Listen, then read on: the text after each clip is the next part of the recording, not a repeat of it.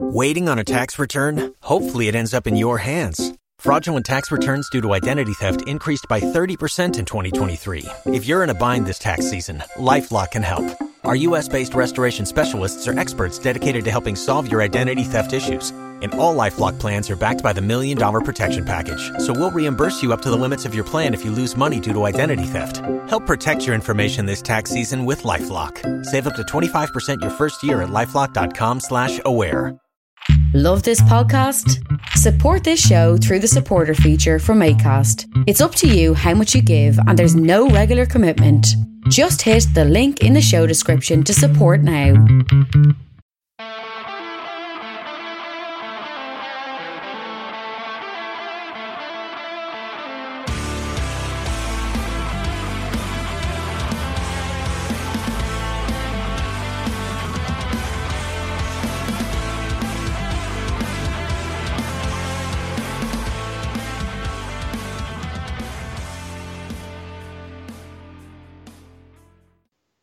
Good, boys and girls? Two Footed Podcast on Thursday, October 14th, brought to you by EPLindex.com and our presenting sponsor, Liberty Shield. Liberty Shield is a VPN provider that's a virtual privacy network which allows you to go online, change your location, access things you're geo blocked from while keeping your data safe. Check out libertyshield.com, use the code EPLVPN to get 20% off at checkout. There are hardware and software packages. There's also a 48 hour free trial. Well worth your time giving that a go. LibertyShield.com. We're also brought to you by Home of Hopcroft, a giftware and homeware company located in Scotland but shipping worldwide. Check out homeofhopcroft.co.uk. And finally, do remember to check out the EPL Index and Anfield Index shops, which you can find on Etsy. Just download that Etsy app onto your phone and search EPL Index or Anfield Index. If for some reason you don't like Etsy, there's something wrong with you, you can just go and search their websites. They're easy to find. Lots of good merch there. Lots of Chelsea, City, Spurs, Liverpool, whatever you want, Manchester United. They're all there. Check those out when you get a chance. Folks, we begin today on a somber note. Um, terrible news yesterday out of Bournemouth. David Brooks, who is a fantastic young player, has been diagnosed with Hodgkin's lymphoma. He was away with the Welsh national team, and some tests brought up uh, some red flags. He immediately went and got further tests done, and he, he has come out and said that he has uh, lymphoma, Hodgkin's lymphoma, stage two.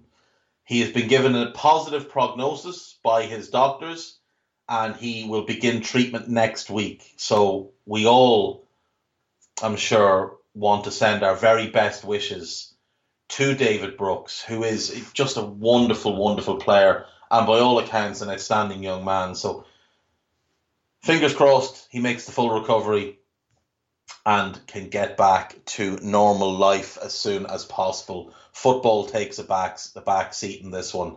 This is just about his health uh, so yeah, pulling for for David Brooks. Um, it is questions day, folks. So we have quite a few, and we will jump into them straight away. This one is from uh, Keepy Uppy. Um, if you had to assemble a team from four different nationalities, what would you go for? Has to be one nationality for goalkeeper, one for defense, one for midfield, and one for attack. You're free to pick your own formation. So in goal, you've got I think you've got two options here. You could go Brazil and you get Alisson and Ederson, or you could go Slovenia and get Jan Oblak and then pull Handanovic back out of retirement or international retirement and have him. I think I'd go for Brazil because though I'm not a I'm not a huge fan of Ederson he is a good goalkeeper. He's not a great goalkeeper, but he's a good one. I think he's better than Handanovic at this point. point, and I don't think the gap between Oblak and Alisson is all that big at all. Alisson is a more rounded goalkeeper. Oblak is a better traditional goalkeeper, shot stopper, etc. So, and with the style of football you'd want to implement, I think I would go.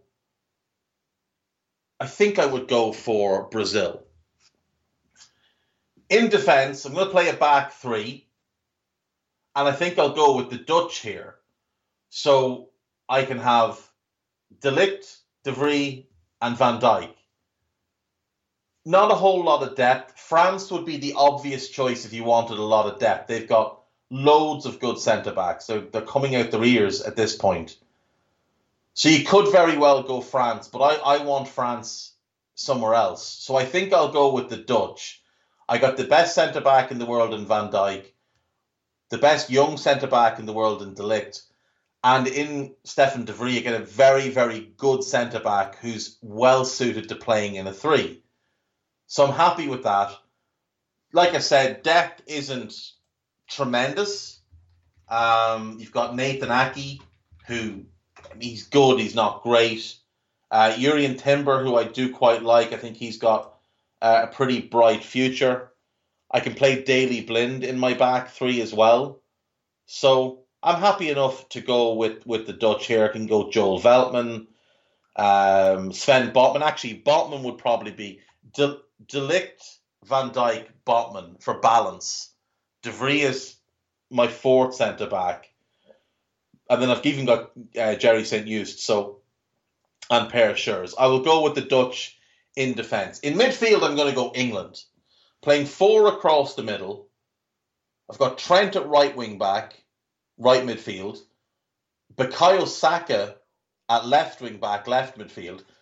At right wing back, I can also have Max Aarons, Trippier if I wanted him, and for now Tariq Lamptey. Though I, I, I assume he will choose to play for Ghana with the amount of players ahead of him. I think that's what he will do. But loads of options there. On the left, I can play Luke Shaw there. I can play Ben Chilwell there. I can play Ryan Sessegnon there. So very, very happy with my wide midfield options. Um, in central midfield, I get Bellingham, Rice, or Phillips, both good players. I've also got the option of playing a three man midfield if I want to go a five across the middle. I can play Foden there, I can play Smith Rowe in that position. So I do like the options that England have. I think Gareth and Mason Mount, of course, who I didn't mention, is another very good player. So I do really like England's midfield options. I think it's it's an area in which they have very few peers in terms of just the sheer volume across the board, right wing back, left wing back, and in central midfield. I'd feel very comfortable with any two of Bellingham, Phillips, they'd be my starters, and then Rice and Mount. I'd be very, very confident in that. And I'm going to go a step further. I'm going to take an England number 10 as well. I'm going to play Phil Foden as my number 10. So it's more of a a 3 4 1 2 3 5 2, whatever way you want to look at it. But if I've got Foden as my 10, I can play Mount there. I can play Grealish there. Smith Rowe could play there. Curtis Jones, if he develops correctly, can play there. Harvey Elliott, if he develops, can play there. So I really, really like the options that England are going to have in midfield. And my starters, like I say, Trent on one side, Saka on the other, Bellingham, Phillips, and Foden. I'm very, very happy with that. And up front, I'm going to go for France. I can have Mbappe and, Benz- uh, and Benzema as my starting two. I've got the likes of Griezmann, Diaby, Ben Yedder, Martial, Coleman, Ousmane Dembele, Olivier Giroud, Marcus Thuram, all players that I can call on there. So I think France have great attacking options for this type of shape, especially the idea of playing Benzema and Mbappe. They've been really good together, I think, since um, Benzema was recalled to the French senior team. So I'd be very, very excited. I've also got the likes of Amine Gouiri, uh, Amine Adli, Rayan Ch- uh, Cherki. Uh, there's a lot of really good young French attackers as well. So, yeah, I think that's what I would do. Brazilian goalkeepers, Dutch defenders, English midfielders, and French attackers. I'm sure other people will go other ways, but that's what I'm going to go with. I know it means I can't have Messi, but it is what it is. I'll, I'll take the chances that an 11 of Alisson Becker, Matthijs de Ligt, Virgil van Dijk, Sven Botman, Trent Alexander Arnold, Jude Bellingham, Kalvin Phillips, Bukayo Saka, Phil Foden, Mbappe, and Benzema can beat pretty much anybody. So, yeah, very, very happy with that selection. Okay, moving on. Uh, Raghav. Rajav? I, have always pronounced his name wrong. He's told me before how to pronounce it, but I'm really sorry. Um, this is regarding the Newcastle takeover. Do you think the right to own a Premier League club should be based on some objective criteria on issues such as racism, human rights, gender equality? Basically, we use reliable uh, indicators such as those from free, from Freedom House, the UN, etc. And if your weighted average is below the threshold, you're not eligible. Right now, the debate the debates are a bit hypocritical and subjective. If I use Freedom House as my source, Saudi Arabia has a terrible human rights score, 7 out of 100, but Russia and UAE aren't much better. Protecting human rights can't be the only prerogative can't be the prerogative only of Newcastle fans who have seen the club starve of investment for more than a decade. Right, this is a really good question. Uh, the one thing I would say, just in regards to Russia, is Russia Abramovich is different to City and, and Newcastle because that's his personal wealth. Mansour and the PIF, that is the nation's wealth, really, that they're spending. That's not their own money. That is the nation's wealth. Um, so I do think we should be looking at these things. And I, look, the the ownership test, the fit and proper ownership tests, they're a joke. They really are a joke. The Premier League one is better than the Football League one. The Football League one is a farce. I would say if there was a real stringent test done, probably about a quarter of the owners in the Championship League One and League Two would be immediately struck off. But I do think we do need to set higher standards. I, I personally don't like the idea of clubs owning football, of countries owning clubs. I really don't. Now, I may well look a hypocrite in five years' time if the Chinese Sovereign Wealth Fund come along and buy Liverpool and spend all the millions and all the billions because they make the Saudis look poor. The Saudis have 500 billion in assets. The Chinese have 1.2 trillion. So, and you best believe I'll celebrate any leagues and Champions Leagues won. But I don't blame Newcastle fans at all. I don't expect Newcastle fans to take the moral high ground here. I do expect them to enjoy this. I expect them to be excited by this. Ashley's ownership was a disaster. The stadium has been left in a, a state of neglect. By all accounts, the training ground is way outdated, not in any way fit for purpose.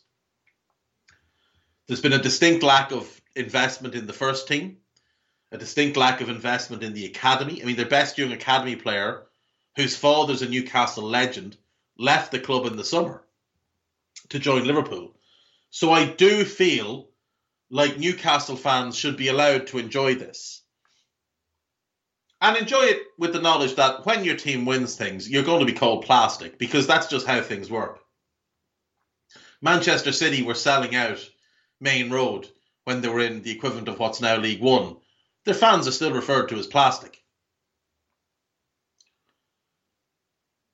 Newcastle is a fan base starved of success. I went through it the other day. They haven't won anything in 60 odd years. They've been badly treated by ownership. They've been pushed away from their own club. They're entitled to enjoy this. Now, some of them are getting a little bit carried away. I saw lads yesterday discussing plans for a new 80,000 seat stadium. You don't need an 80,000 seat stadium. I'm sorry to break it to you. You don't. Maybe in 15 years you might, but I mean, your fan base is bigger than cities. That's that's absolutely fair. It's not that much bigger, and City can't sell out the Etihad, so you don't need 80,000. 60 would probably do, and you could do that at St James's Park. you could extend St James's Park, modernize it, and you'd be fine. So, you know, there's there's there's areas to settle down in. But I do think it's on the rest of us, and not just us, but the other owners. It's on it's on the Premier League. And I went through this the other day, and it, it really bothers me. The more I think of it, the, re, it re, the more it bothers me. What the Premier League have shown is that they don't care about human rights. They don't care about women's rights. They don't care about the murder of journalists. The only thing they care about is that their financial partners are not being shafted out of money. Because they can deny it all they want, but the fact is that the beIN Sport Saudi Arabian disagreement, controversy, whatever it was, got sorted. And within a couple of hours, we had reports that the Newcastle takeover was going to go through. That's how quickly that happened. And there is no way you can claim the two weren't linked. In all likelihood, what happened is the Premier League and the Saudis sat down after the intervention of the British government, I will add, who have refused to release the minutes of those meetings. But they sat down, and I would bet the Premier League just said, We'll tell you what, sort out this disagreement with beIN Sport, make that right, pay them the money that they feel like you shafted them out of, and we will gladly let you into our game. It, the optics of it are dreadful. They really are dreadful. It shines such a bad light on the Premier League. If you'd said to them, look, hush, hush, wink, wink, get this done now, and in February, we will let you buy the club. We will let the deal go through. Mike Ashley would have been happy. He might have even spent some money in January, knowing that he was going to get it back from the, the Saudis. And he could have gone out in a high. The Saudis would have come in then in February, had a few months to get things in order before the summer when they'll likely make massive changes and spend heavily on overrated and overpriced players because that's what they'll have to do initially to get players to Newcastle. But to do it so quickly is just dreadful. And you're right. I, I do think it should be based on an objective criteria. I do think these issues should matter. But again, they'll only matter when it's a case of countries buying clubs. If Putin, for example, wanted to buy a club, well, he would have to be subject to it because you know, his money has been stolen from the hands of peasants. A lot of Abramovich's was as well, but he was never in a position of governmental power. Putin is basically the king of Russia. His title's just different. He doesn't wear a crown, but that man is there as long as he wants to be there. And whenever his term is running out, he just changes the rules that allow him to stay longer. So, look, it's it's inarguable that Roman, the Abu Dhabi guys at City, that they've been good for the league. They've made the league stronger. They've pumped a lot of money in. You have to give the Mansours credit for what they've done in Manchester. Not not not City related, but not Manchester City related, but the city of Manchester related the regeneration, the money they've put in, the programs they've established. That's all very, very good. But that is part and parcel of sports washing as well. You know, that is part of this. That is them doing things to get people on board.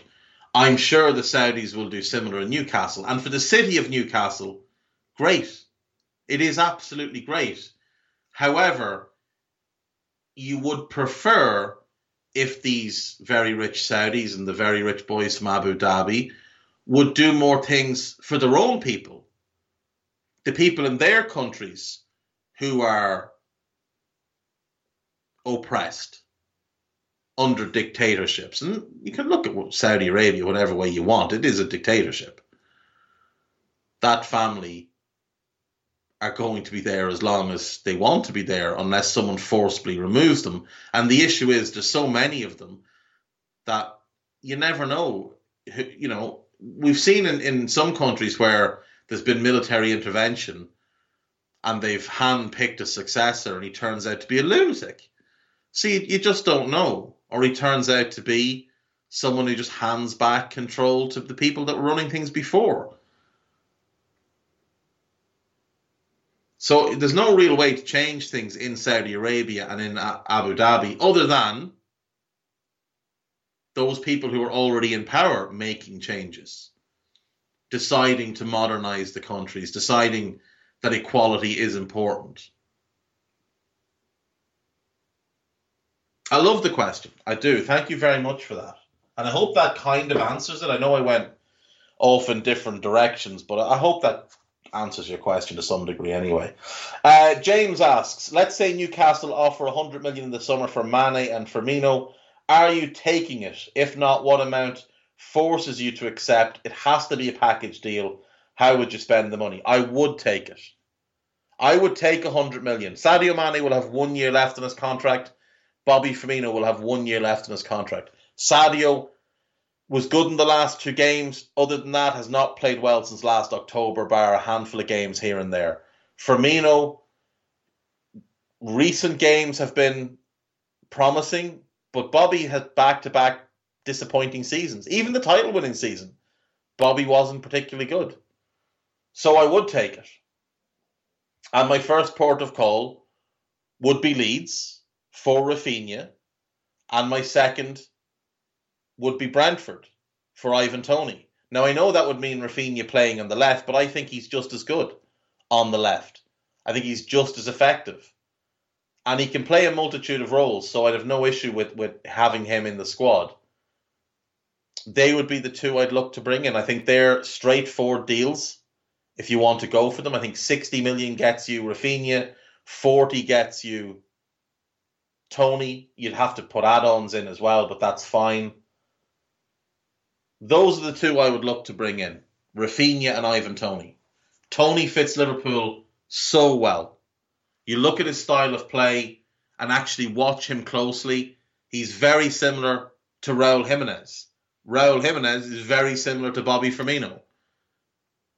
There's a lot of crossover between Toney and Bobby. Now he'd have to adapt to playing in a front three, but I don't think that'd be a problem. And you see how well he links up with Bryan Mbeumo. I think the same thing would happen with Salah. You could move them into a front two and play Raphinha off the right, Thiago and Fabinho in the centre midfield, and look to bring in a new left winger with your existing budget. Who that would be, I don't know. I know that's adding three new players in attack, which is very unclop, but the goalkeeper's sorted, the defence is sorted, that midfield two is sorted. I think you can do it and not have massive disruption because, you know, you still have Jota there. He'll play a lot of games. Harvey Elliott will come in, play a number of games from the right, can probably play from the left as well, or he could play right and and um, Raphinha would play left. I'd be very interested in Raphinha off the right, Salah, Toney through the middle, and then as a quirk for a left winger, I'd love someone like Dwight McNeil, just someone who is really good at crossing the ball, or a Harvey Barnes, who I really really like. You could you can obviously look overseas, and you can obviously have higher expectations. You could say, right, with a hundred million, what I'm going to do is I'll go and I'll spend all hundred million of that on Federico Chiesa, and you bring him in as your out and out replacement for for Mane, and then you spend whatever budget you have yourself on a, a young, cheaper striker like Adeyemi or somebody who might cost you 30, 35 million.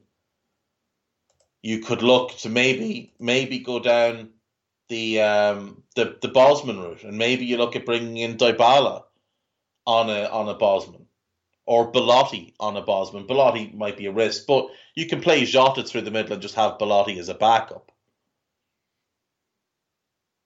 And then him and Chiesa can keep each other company when they don't really speak the language. One I do really like, who is on a Bosman, is Jeremie Boga. I really like him, and I'd be very interested in Liverpool making a move to bring him in, even as a backup, even just as a squad player. If Sadio does sign a new contract, you look at the Liverpool team, you look at that front group, Salah on the right. Jota hasn't played much on the right, but in terms of a pure goal scorer, he's the next best thing Liverpool have. So he could be the nominal backup there. You could go and buy yourself that striker, whatever money you have in the budget, taking Salah, taking Salah and Firmino off the table. Go and buy your Ivan Toney for 40 million. Your starting three are Salah, Toney, and Mane, which I think works. Your backup three then are Jota, Bobby, and Jeremie Boga. I think that would be a really good use of funds. And then you can play Harvey Barnes or Harvey Elliott rather in that right-sided midfield role with Fabinho and Thiago. Curtis Jones can be Harvey's backup. Henderson can be Fabinho's and Naby Keita can be Thiago's. And then you've got two in each position. The only need you'd have then is a backup right back to Trent. I think in that situation you're going to go look for someone in the 18 to 20 range who's who's got more of a midfielder's mind than a fullback's mind. You want more of a midfielder who can play as a fullback or can play wide and you can convert them into that fullback role. You're probably only going to get two, three years. If they're good enough, they'll develop, then they'll move on and you just repeat the trick. But yeah, I mean, to answer your question, I've gone on one of my tangents, but to answer your question, I think I would go Raphinha and Ivan Toney. Um, right, moving on, moving on. Lugo is sharing graphs, which are nice. Um, right, Adam Hanlon. Uh, questions for tomorrow. For some reason, Andrei Shevchenko getting the Newcastle job keeps crossing my mind. I'm not sure why, but it won't go away. Maybe because he's looking for a club job and is best friends with a billionaire owner in Abramovich. Um, Shevchenko's a decent manager from what we've seen with the Ukraine. Not an outstanding record, but he did well considering, and he did develop a lot of good young players into that national team. They're certainly in a much better position now than they were when he took over. I don't know that you go for him, given he hasn't got any club experience. I don't know that you go for him right now, considering Newcastle are in a relegation battle. I, think that would be a big, big risk. But I do think he'll be an interesting figure to keep an eye on over the next year or so because I do think there'll be there will be a club that'll take a chance on him. Now it may be that he ends up at, at Dinamo Kiev where he played for years. Um, it may be that he goes to Italy where he still has a home. But Shevchenko's a good manager. I, I don't really have um, any gripes with that. Um, he also asks who I think should be on the shortlist. So myself and Guy discussed this on a tad predictable. Um, if Rangnick comes in as the football czar, then he's going to want someone that he trusts, someone that's been through the Red Bull school of coaching. The obvious one in the Premier League is obviously Ralph Hasenhüttl. He would be um, he would be an interesting appointment because he's obviously been in the Premier League already. He is in the Premier League now, I should say and he's shown he's a good manager. Now, there's been times where it's been a struggle. It's obviously a bit of a struggle at the moment, but he is a good manager and he is someone that would be worth considering. The likes of Adi Hütter, Jesse Marsch, they've just moved clubs. They're not going to want to move again. But maybe Roger Smith or Schmidt, he's doing a really impressive job at PSV Eindhoven. Uh, he was at Salzburg in 13 14, had a really entertaining team. Um, he was actually there from 12 to 14, I should say, but he, he built a really entertaining team there that played a lot of good football. So he might be one who's worth considering. But given the situation they're in, it's it's kind of hard to overlook as a short term this year, next year, and maybe the year after. It's hard to overlook Sean Dyche. He, I think he'd be. Now I know he just signed a new contract. I, I know that, but he's well used to relegation battles. He's well used to getting the most of the players. He is more than capable of getting a team into the top half, as he's shown twice. Dyche would be would be worth consideration. I think if if Cooper hadn't taken the Forest job, he would have been worth a look. Did great work at Swansea. Uh, Graham Potter's obviously done really well at the bottom half of the league with, with Brighton, and he's implemented a really good style of play. And if you wanted someone to come in, implement the style of play, build a culture, I think he'd be a good one. I've seen Rodgers linked, and um, Marzio had a report. I don't put any stock in that nonsense. I don't know what Rodgers would be like in a relegation battle because there's no evidence to suggest he'd be any good at it. Now he was in a relegation battle actually at, at Watford, and they sacked him. Um, no, not Watford. Was it Reading? I think it was Reading that sacked him. He left Watford and went to Reading, um, and they sacked him, but he didn't get a chance to work his way out of it. So I, I think Rodgers isn't the now manager. Rodgers is the next guy. So if we look at City, City took over. Mark Hughes was in charge. What Mark Hughes will do is he'll keep you in the league more often than not. Now he's obviously had uh, somewhat of a relegation at Stoke. He, he, did get sacked a couple of months before they got relegated, but he had put them in a position to get relegated. But generally, Mark Hughes will keep you in the division. He will get the most out of limited players, and he's someone that you can build a, you can build your club and just leave him in place, let him work, build the club around him, and then go and get your good manager. And if I was Newcastle, I would look at Rodgers more as your Mancini rather than your Hughes, rather than as your first manager. Bring him in when you're a mid table team, when you're established in eighth to eleventh kind of place. Then you bring in Rodgers, and he's the guy that you look to propel you into the top four. You just have to hope that there's not big pressure games at the end of seasons because you know Brendan does Brendan things. But Rodgers is that guy. I think that would be the link between whoever the first guy is that you get in and whoever your Guardiola is going to be. Now I know City had Pellegrini as well, but I think Mancini, Rodgers, Pellegrini. The you Mancini's the best of the lot. Rodgers and Pellegrini are about even. That's the class he's in. So he will be fine to get you into that top four mix with the money that'd be behind him. He could potentially win you major honours. Pellegrini won a league title at City. Mancini won a couple, but they were always stepping stones to Pep. And maybe you're looking at a Julian Nagelsmann and saying, right, he's the guy we actually want. And maybe Rangnick comes in and thinks, Nagelsmann's who I want. But I'm not going to be able to get him for six years. So I'm going to do uh, six years after this year, I should say. I'm going to do this year and the next two years with Ralph Hasenhüttl. Then we're going to go and get a Brendan Rodgers. And Rodgers will do three, four years, get us right up into the mix, and then we go and we get Nagelsmann. And he's our guy. He's the one that we've been building towards. The only issue with it, with it is Rodgers' ego won't allow him to work under a director of football.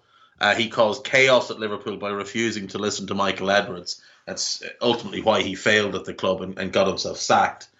Um, he he is of the belief that he's on Manchester City's shortlist. It's very unlikely. No real major success yet. Uh, history of bad ends of seasons, horrendous European record. And also, there are people that work at Liverpool who came from City, who have very close relationships with City, who did not get on with Brendan Rodgers. So that will likely have filtered back some of his behavior behind the scenes, the personality clashes. I think things like that will hamper Brendan. If I'm looking at the big six jobs, the only one he's getting is probably Arsenal. That's probably it. He was linked with the Spurs job in the summer. He turned it down, and or he he said he had no interest. Whether he was actually offered it or not, I don't know. There is some history with him and Daniel Levy, where he's made some comments about Levy in the past that probably didn't sit well. I think Arsenal's his only option of getting a, a, a big six job, and he won't get it if they're a top four club. He'd get it now when they're out of the mix and they want someone to, to do what I've suggested he could do for Newcastle, which is build them back up. But if he's able to park his ego and trust in the process, trust in recruitment people having a much better eye for talent than he does, because his is appalling. Uh, he's the man who brought you your Jannik Vestergaards and Dejan Lovrens and told you they were top end centre backs. He's the man who thought Benteke was the answer for Liverpool. If he can park his ego, Rodgers can do a great job as a coach. If he can trust in Hassan Hasenhüttl, or sorry, in, in Rangnick to set everything else up, Rodgers in 2024 would be would be the ideal target. Now, I wouldn't put any stock into him saying he's committed to Leicester because he's walked out on Watford, on Swansea, and on Celtic, having said he was committed to those clubs. So I wouldn't put any stock in that. Certainly don't believe he's going to be on any kind of shortlist at City. I think again, Nagelsmann, Erik Ten Hag will be. Got the Pep link he'll be someone that they'll consider. They'll consider big names as well. They'll consider an Antonio Conte. They'll consider maybe trying to poach Max Allegri. They'll consider Zidane, but uh, I don't see them considering uh, Brendan. I think Newcastle would actually be the best job Brendan could get because of the money. Arsenal's a bigger job, a, a better job in terms of it being Arsenal Football Club, but Newcastle could be an ideal uh, landing spot for him should he choose to be sensible about things. Just be sensible about things and, and accept that Ralph Rangnick knows more about football and has a better idea of what a good footballer looks like than you do. Um, right.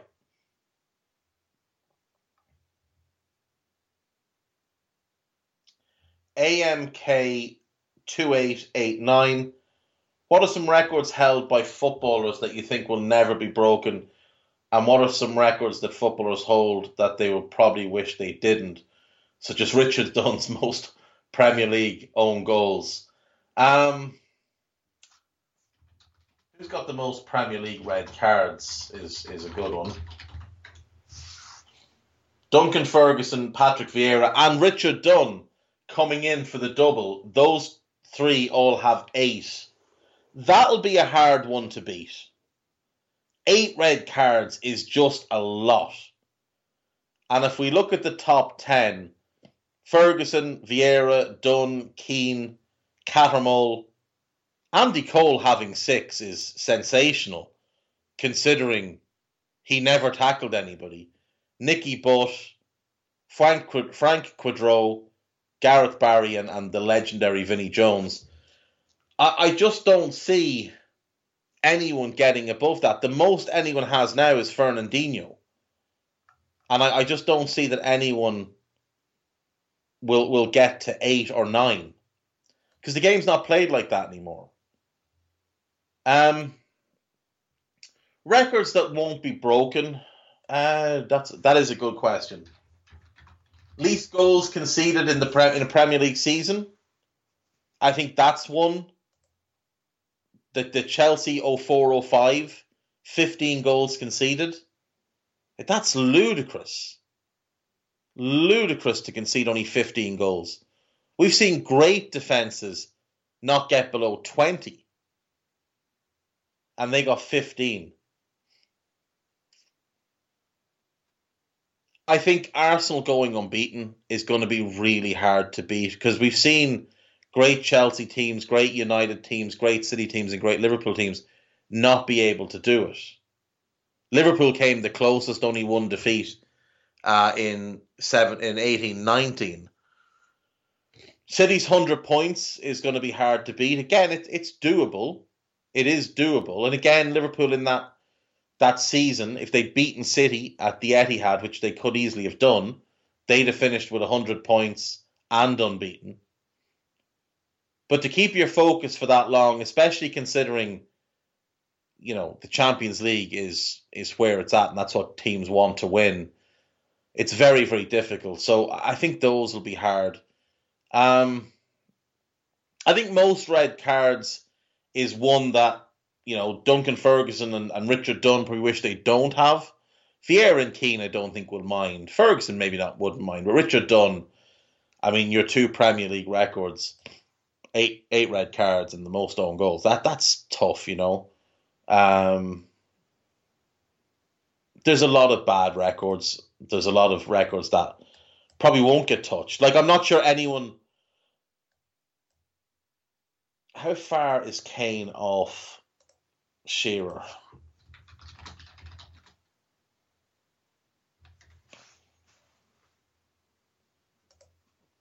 So Shearer has 280. Kane, uh, sorry, 260. Kane has 166. I I don't know that Kane will get to 260. It's 94 goals. He's had a, a number of injuries. If he went to City, he could probably do it. At Spurs, I don't know.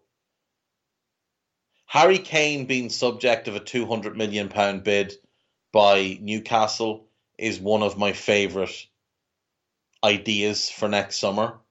Newcastle just being like, we don't care. Here's 200 million. And here's a million quid a week. Just come and play for us. That's one I find amusing. It would be funny. Um, I don't know if anyone will beat Shearer. Like Rooney got to 208. Rooney was in the league for a long time. Aguero got to 184. Aguero was incredible.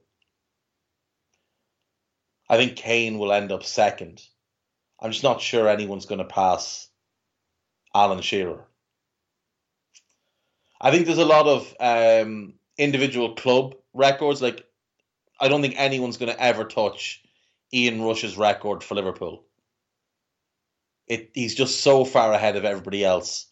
So I think that's one that won't get touched. Um, and I think the Cristiano record for most international goals, I think he will hold that not ever. Someone will beat it in 50 years or something, but you know, I, I just don't think in the next 45, 50 years, I don't think anyone will beat it. I think it's just, it's sensational. Um, KR99, what's your all time best Ireland 11? All time best Ireland 11. Bonner in goal. I'll go Gary Kelly at right back. Steve Staunton at left back. McGrath is obviously one centre back. I'll go Kevin Moran next to him. Three man midfield is easy. It's Giles, it's Keane, it's Brady. And up front, Steve Heighway, Robbie Keane, and Damien Duff.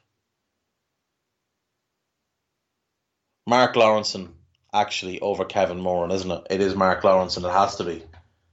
Mark Lawrenson over over Kevin Moran. So Lawrenson and McGrath at centre back. Could I move Kevin Moran to right back? I don't know that he ever played there, but he was a phenomenal athlete. He did play in midfield at times, so he was decent enough on the ball. I'll go Moran at right back over Gary Kelly. I'll go Staunton at left back, and then Lawrenson and McGrath in the middle. Yeah, my midfield picks itself. There, those three and McGrath are the four best Irish players ever. It has to be Duff. It has to be Keane. I think it has to be Heighway. It's harsh on a John Aldridge, but I think it has to be those three up front. and the only real competition for Bonner would be Shay Given, and I just think Bonner was a better keeper. Uh, and Jack Charlton's obviously the manager, so I hope that answers that one for you. Um, Chris Colby, assuming players won't retire from their national teams before the next World Cup, name one player from each of the world's top 10 teams that should have a retirement letter saved in their draft the day after elimination. Right, so let's very quickly pull up the FIFA rankings and go from there. FIFA World Rankings. Uh, at the moment, okay, so uh, Belgium are top. I think Jan Vertonghen is the answer there. Brazil are second. And Thiago Silva. Has to be Thiago Silva. England, it's Jordan Henderson. France, Hugo Lloris. Italy. I mean, the obvious answers are Bonucci and Chiellini because they're older, but they're they're incredible. So I don't know that you'd want them to retire. They're still phenomenal as they showed in the Euros. Um,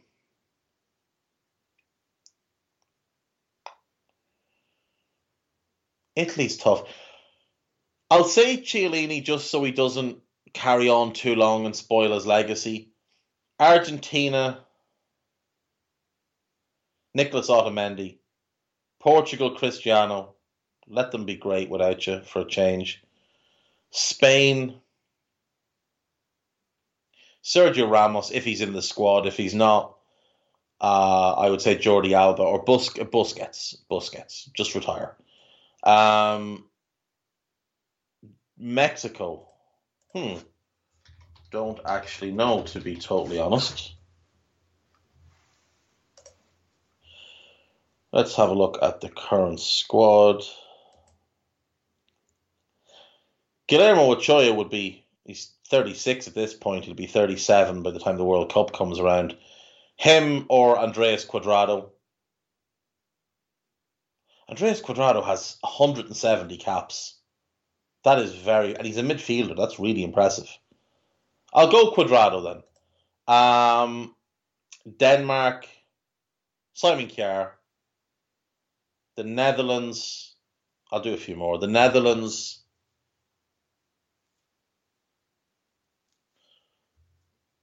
is he still in the Dutch squad? Uh, for the Netherlands, I will say if Stekelenburg is still hanging around at that point, him. If not, Luuk de Jong, just just go away. Eight goals in 38 games for the Netherlands. You should be ashamed of yourself. For Uruguay, Diego Godin. The US, I don't think he plays for them anymore.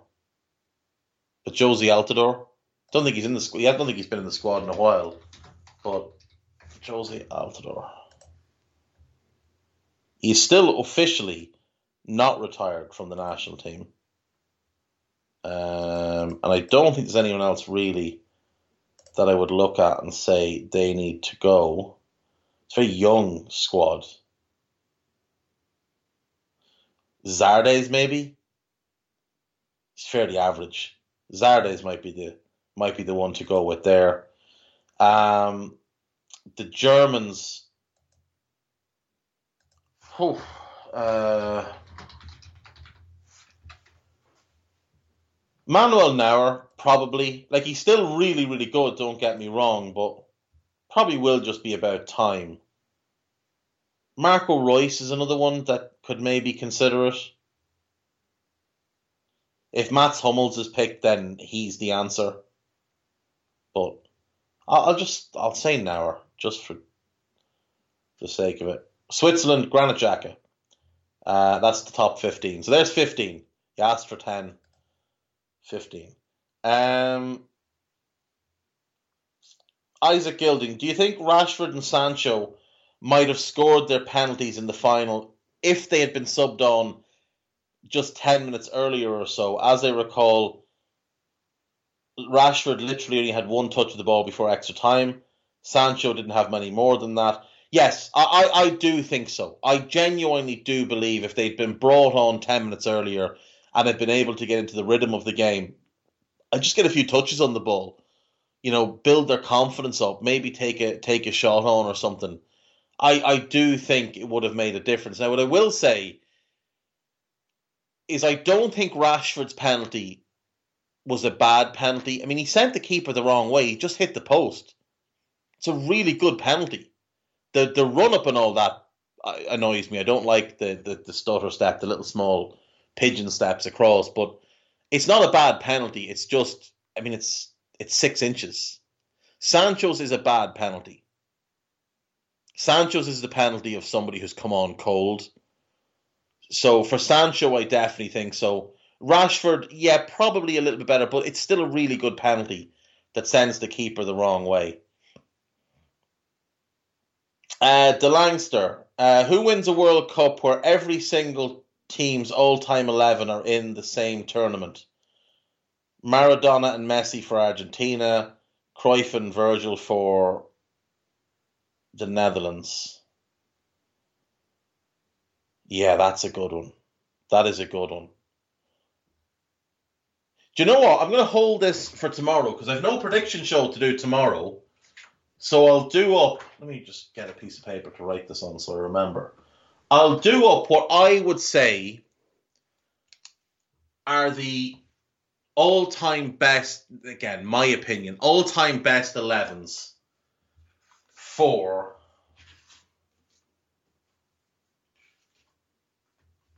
Argentina, Brazil, France, Germany, Spain, England, the Netherlands. I need one more. Um,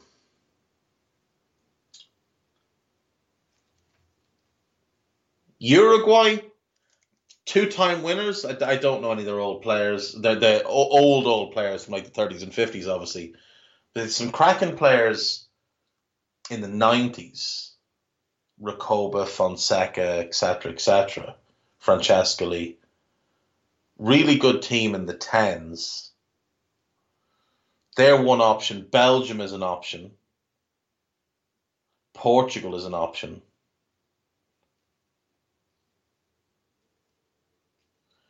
I only want to do eight, otherwise I have to do sixteen. Um, I will say Uruguay just for the sake of it to get another South American team in there. I will do best eleven all time for each of those, in my view, and then I'll I'll find a randomizer thing to make a draw online, and uh, we'll go from there. So I'll do that one tomorrow if that's okay. Um, another question. The heads of the FAI have caught wind of the Two Footed podcast, and rightly so. I mean, it is the very best daily Premier League podcast that you'll ever find. Uh, you've been tasked with completely rebuilding the Irish football si- system from the ground up and success- successfully creating a self sustaining nation which qualifies and does reasonably well at every single tournament. You have an unlimited budget and full control over how you want to go about this. How do you go about turning around this currently depressing football nation? right. I have actually thought about this before and I have a loose idea of how I would get started. So, there's there's two ways to go about this. Obviously, the Irish diaspora is massive, so you're going to want to go on the hunt all around the place and find Ireland, Irish immigrants who have had children in England, the US, Canada, Australia, and wherever else, and find the very best ones and then bribe them. You're probably going to have to bribe them to come and play. Maybe not from America, maybe not from Australia. You know, they might be willing to come and play anyway. The the English lads, I mean, we saw what happened with Grealish we saw what happened with Rice. You know, if the shinier toy comes along, a lot of them will go that way. But there's definitely a lot of Irish players or uh, ancestral Irish players who I think are just kind of out there and, and not really been brought in. I don't think Ireland do a good enough job in that regard. And I, I, I think even the ones they do identify, they just don't do enough to convince them to come and play because, in part, the national team's not very good. The facilities are fairly poor. You know, the prospects of the team becoming good aren't great. Don't know that anyone wants to come and toil away. But, like, you look at Patrick Bamford, he could have 60 Irish caps he might end up with four England caps. You know what I mean? Like you've got to find a way to to make it more enticing to them. So the first thing I would do is build a state of the art training center for the Irish senior team and the senior women's team and put that in Dublin or just outside Dublin and use that as, you know, partly a selling point to players who come over for a visit show them around, show them we've got top class facilities. That's that's one thing. But in terms of developing players, I think centralized academies is the best way to go. So Ireland, if you don't know, is split into four provinces. Leinster, Munster, Connacht, and Ulster. Ulster also comprises Northern Ireland. Anyone born in Ulster can play for the Republic of Ireland if they choose to do so including people born in Northern Ireland. They just have to acquire a, a, Republic of Ireland passport. So I would put a development centre, a major development centre in Ulster, probably in Derry. I would put one in Connacht, in Galway, in Munster, in Cork. I would put one in Leinster, in Kildare, and then I would put a fifth one in Dublin.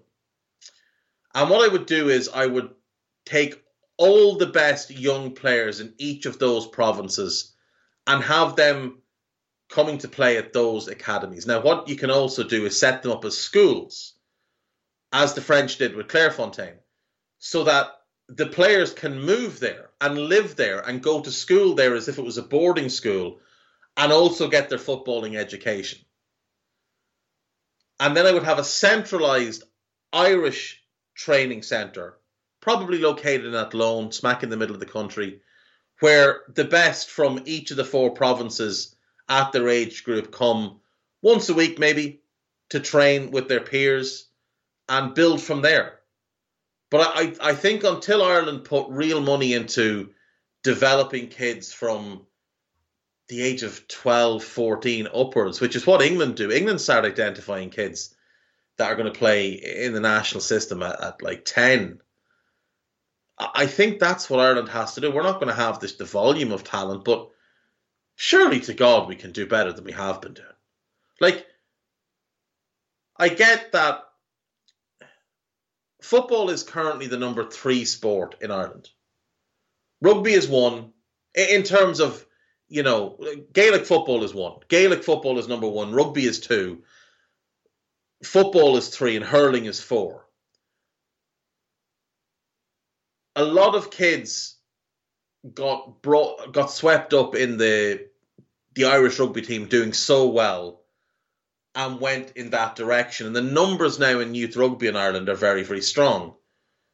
The numbers in youth football are strong, but there's not the same level of coaching, of development. The next step I would do is I would create a training school for coaches, and I would go and hire some of the best semi-retired or retired managers and coaches from around the world to come and work there, some full time, some part time. And I would create a factory for coaches. And I would make it incredibly affordable for those coaches to go there. But I would do it in a way similar to what the army does we train you, you pay us back then on the back end. So you come to us and we develop you as a coach over three years, and then you work in our system for three years after that. After that, you can go and do whatever you want. After that, you're not tied to us, there's no obligation. We will pay you a good wage for those three years, but you are contracted to us for those three years after you've completed a very rigorous three year coaching program where we're going to take you all the way from being able to coach a pub team on a Sunday or an under six game all the way to your pro license. We're going to take you the whole way up. I would get all of the League of Ireland teams on board with this and place coaches with them as part of the uh, like as a work placement as part of their development. I think that's the only way we can do it is to start literally at the very bottom rung, develop coaches, get young players in, develop them within the system very very early, make sure they're getting the best coaching. And when I say those man, those coaches will come and work for us for three years, I mean in those development centres. That's where they will go to one of the five regional development centres: Leinster, Munster, Connacht, Ulster, or Dublin. You might even need to put two in Dublin because you probably do population wise. Put Dublin North, Dublin South, and then one in Kildare for the rest of Leinster. Um, like I said, Cork for Munster, or Tipperary, maybe whichever. Galway's probably the best spot for Connacht, though I'm sure Mayo people will not agree. And I think I'd go to Derry for Ulster um, because it's more central than Belfast. You have Donegal coming across, Cavan Monaghan, Fermanagh going up, Tyrone. Um, yeah, I, I think Derry's probably best. Um, so six six of them and then that centralized national center. And that's where we're sending the very best in class. The very best coaches, that's where they're going to go. And when our coaches aren't working at training other coaches, that's where they will work. We might even put that training center for coaches in Athlone with that national setup. And try and find all the best young players and try and convince them to not play hurling, Gaelic football, and rugby. Convince them to focus on football.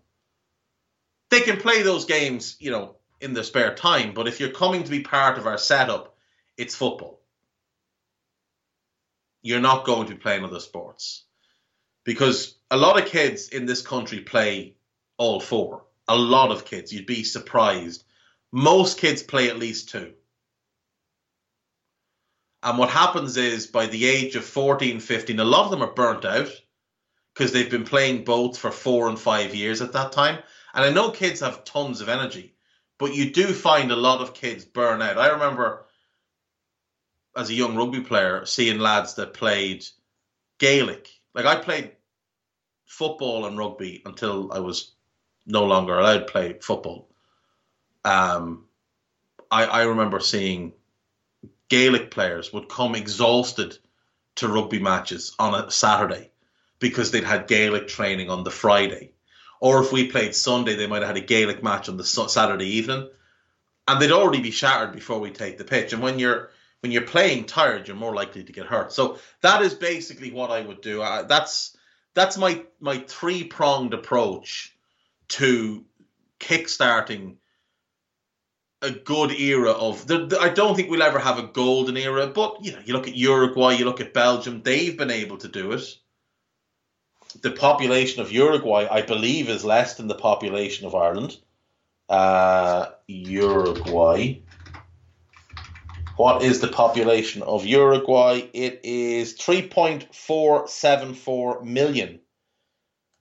The Republic of Ireland alone, I think, is 4.5. Republic of Ireland is 5 million, 4.995 million. So 5 million people here. There's about 1.2 million in the north.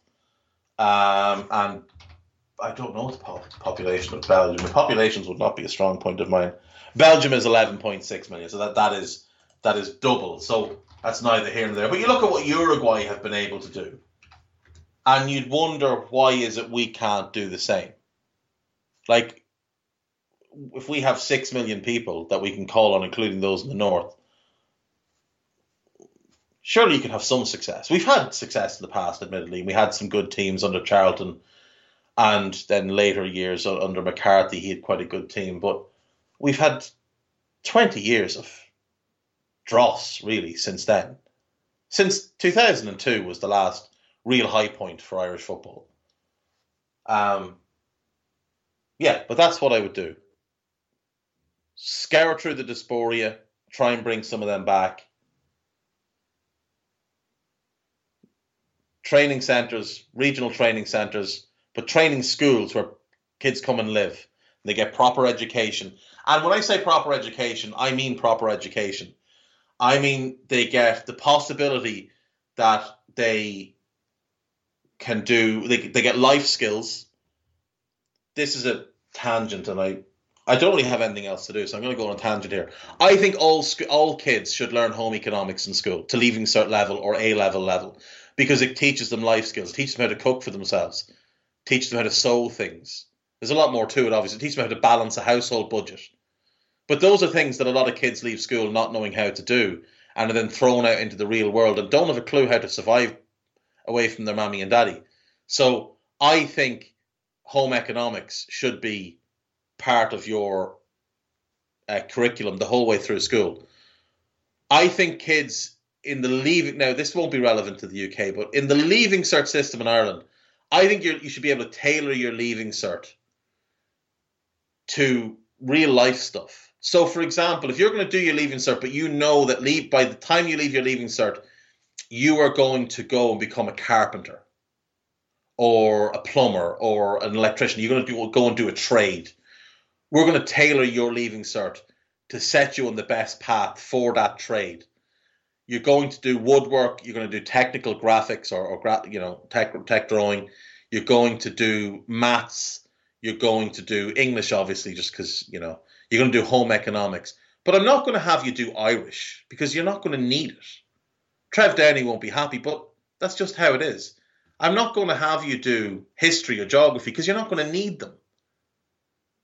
I want you to have the skills that are going to put you in the best place to have the best life possible. If you're going to go to college and study accountancy, oh, and as part of those, those who want to do a trade, you set up a job placement for them. So one day a week for two years, they're with an apprentice or a, a, a, tradesman who has been signed off and got his, you know, police clearance and all that.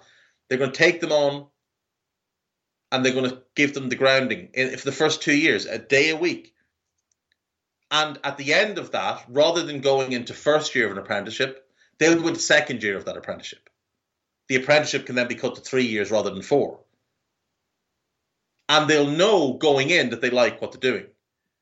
There's no point in a kid going in to become a carpenter and figuring out in this third year, I don't really want to be a carpenter. Give them that knowledge before they take on an apprenticeship. If a kid wants to go and be a teacher, well, then we structure, well, what subjects do you want to teach? And we structure it that way. If you want to be an accountant, okay, you're going to do accountancy, you're going to do economics, you're going to do maths, and we'll fill in a bit of filler here and there to make it a bit of a lighter load on you. But we're going to weight things as well. I think education needs to be more structured towards the paths people want to take in life, and not just this, you know, uniform rigmarole where we end up coming out of school with a bunch of things we don't ever use, ever. And we certainly shouldn't be wasting kids' times, kids' time with classes that have no benefit to them at all in any way that they're not even going to have an exam on. You know, you could use that time far more wisely.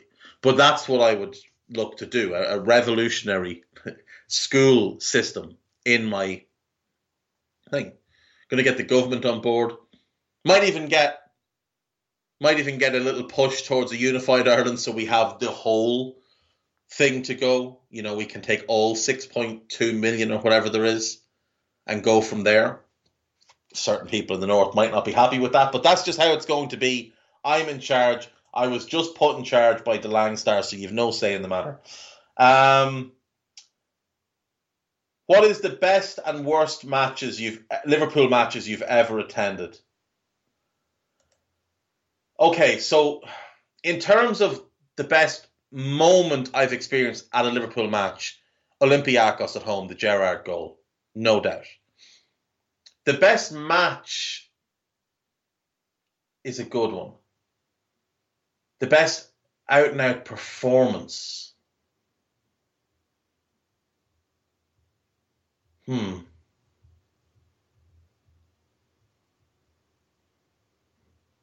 There's a few. There is a few. The worst, the worst game I was ever at was the start of the 07-08 season. I'm almost certain it was 07-08. And Liverpool played Birmingham. It was definitely Birmingham. It was the start of the season. It's like fourth or fifth game in.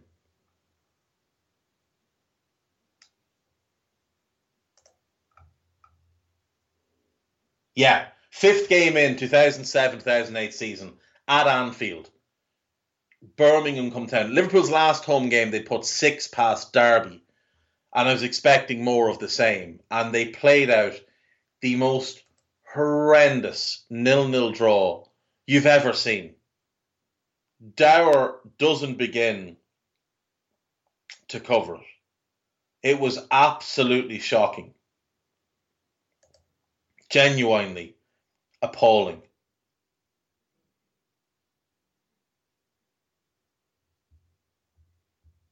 Olympiacos was the best moment. The best game might have been Liverpool. What year was that? Was that? I think that was 08 as well. Was that the same season? One second. I need to. Years or not? Yeah, Liverpool Arsenal, same year. 2008, same season rather, 2008. 4 2 at Anfield on my birthday. I was 26 that day. Um, the 4 2, we were just brilliant. We were absolutely brilliant on the day. And that that's probably the best game I've seen at Anfield. The worst was definitely, uh, and, and the best moment was the Olympiacos one. The worst game was definitely that horrendous affair against um, against Birmingham, and the probably the worst in terms of we didn't play badly, but how it ended up.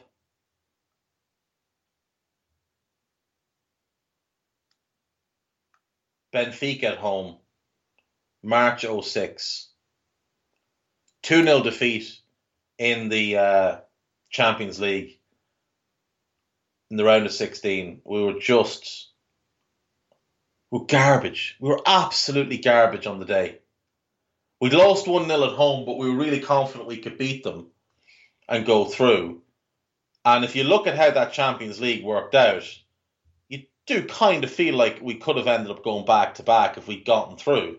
Now, I know Barcelona would win it and they had a really good team, but we were so poor in that game, in that round of 16. Benfica played Barca next maybe we wouldn't have gotten past them. But if we had, I think we'd have beaten Milan. I think we'd have beaten Arsenal in the final. It's all subjective or all hearsay and all nonsense or whatever you want to call it. But yeah, that that one that that's that was awful. That's the worst I've seen Liverpool play. The overall dourness of the Birmingham game will never ever escape me though. It was just horrible. Was, I was so excited for the game. We'd wall up Derby. We had Torres we come off the back of getting the Champions League final. Admittedly, admittedly, we lost, but yeah, awful, absolutely awful. Um, right, I've got a couple more, and then I'm I'm done. This one is from Mikhail Campbell, uh, sent via Mr. Drinkle.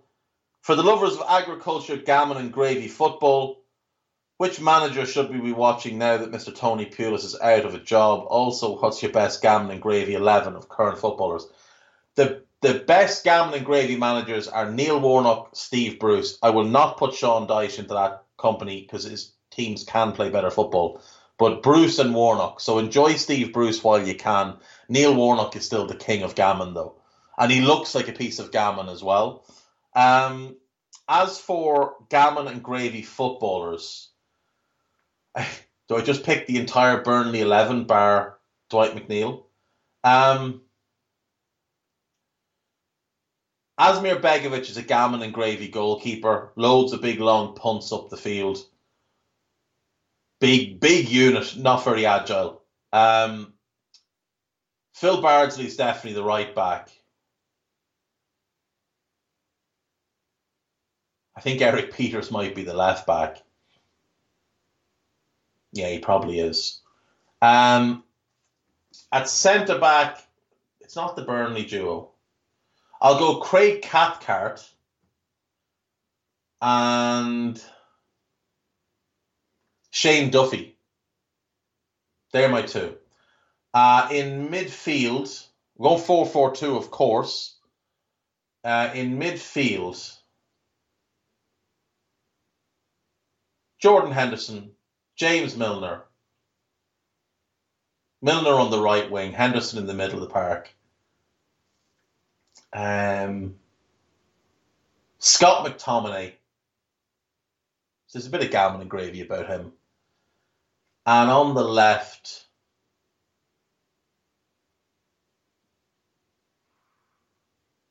Stuart Downing's retired, so I can't have him. It's a shame.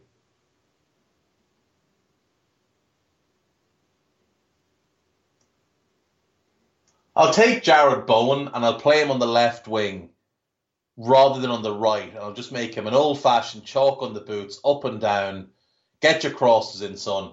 Chris Wood up front, and next to him, we'll put. Begovic can't really be gambling gravy. He's a bit too exotic for that, isn't he? We'll go Fraser Forster because he's huge, so he'll be the goalkeeper. Up front with Chris Wood has to be has to be an English player or you know a British player. Kiefer Moore, we'll go Kiefer Moore. So there's our front two: Chris Wood and Kiefer Moore, Bowen and Milner supplying the the crosses, Henderson and McTominay box to box, no defensive presence at all, just endless running. And then, yeah, that's the back four as well. Bardsley, I can't go Pieters, he's too foreign. Bardsley, Cathcart, Duffy, Dan Burn. Six foot seven. Absolutely. Dan Burn at left back. Yes, indeed. There is. That's a hell of a team. Uh, we have two more from Twitter, so we get them done, and then we're done. Uh, Sports Lens rumors that Rodgers is in line to replace Guardiola. How do you think he fares at City? And who would you be your be your top three candidates to replace Guardiola and why? Uh, I don't think he'd do very well. I don't think he'd be able to work in their structure. I don't think he'd be able to do what he's told. I just don't think he's good enough to manage City. Um, so I think he'd end up getting sacked fairly quickly. Uh, who would be your top three candidates to replace Pep? I do like Erik Ten Hag because I think there's a lot of continuity there. He worked under Pep. So I think he makes sense.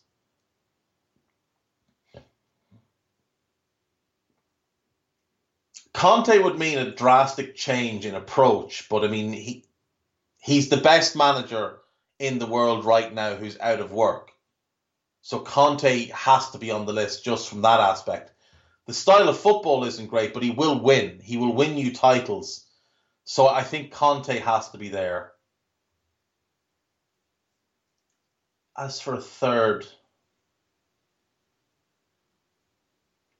do you know what? Thomas Tuchel.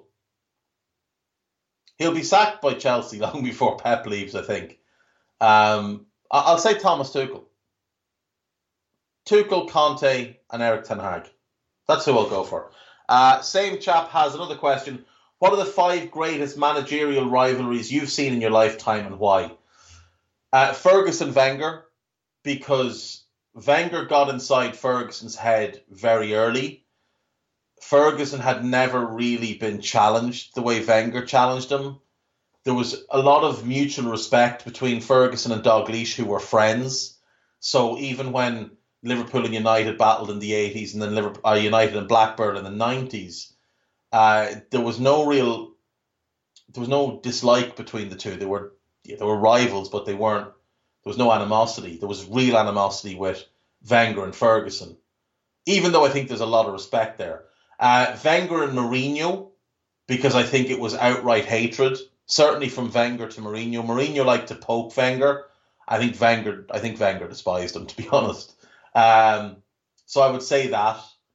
Uh, Lippi and Capello, just it's the defining rivalry of the 90s. Fabio Capello with that immense AC Milan team, Lippi with Juventus. Capello obviously would would leave and go to Real Madrid and then come back and then leave again and go to um go to Roma. But I think Lippi and Capello is, is the defining rivalry of the nineties. Guardiola and Mourinho is an obvious one. I think has to be included. It's just they've been great rivals, and I think Pep and Klopp. Pep and Klopp, I think, has to be one. I think it has to be in there as as number number five, number one, whatever way you want to put it. I'm not putting any of them in order. I think it's just it's the fifth one. The rivalry I need in my life, and that hasn't happened yet, the one I need more than anything is Antonio Conte and Diego Simeone. I need those two in the same league for five years at good clubs that are equally matched. And I just need them going head to head. If I can have them in the same city, even better. If I could have Conte and uh, at Real, Real and Atleti aren't really, you know, evenly matched because Real have so much more money and clout. But Conte Simeone is the rivalry I need. And there was rumors a couple of years ago that Simeone was going to go to it to Italy um, and manage Lazio at the time because uh, Inzaghi was been linked to the move away um, before he went to Inter. And I thought, right, Conte with Inter, uh, Simeone with Lazio. Simeone will build Lazio up. That'll be great. Then there was talk that be, even before that, that Simeone would take the Inter job and Conte would go back to Juventus. That's the one I was really excited about because I thought, right, that'll be magnificent. There was actually rumors for a while that Conte was going to go to AC Milan and Simeone to Inter Milan, and that would have topped all. Same city, same stadium, two teams that have been about equal, building at the same time. That would have been great. Simeone in the blue and white, Conte in the red and white. That's the rivalry I need. But the five I'd go for Lippi Capello, Ferguson Wenger, uh, Wenger Mourinho, Pep and Mourinho, Pep and Klopp. That's my five. And that's me for today. Longer pod than planned, but you know, it is what it is. I will talk to you all tomorrow. Uh, I will do that World Cup all time thing tomorrow, among other things, um, just to fill the hour. And uh, yeah, speak to you then. Bye bye.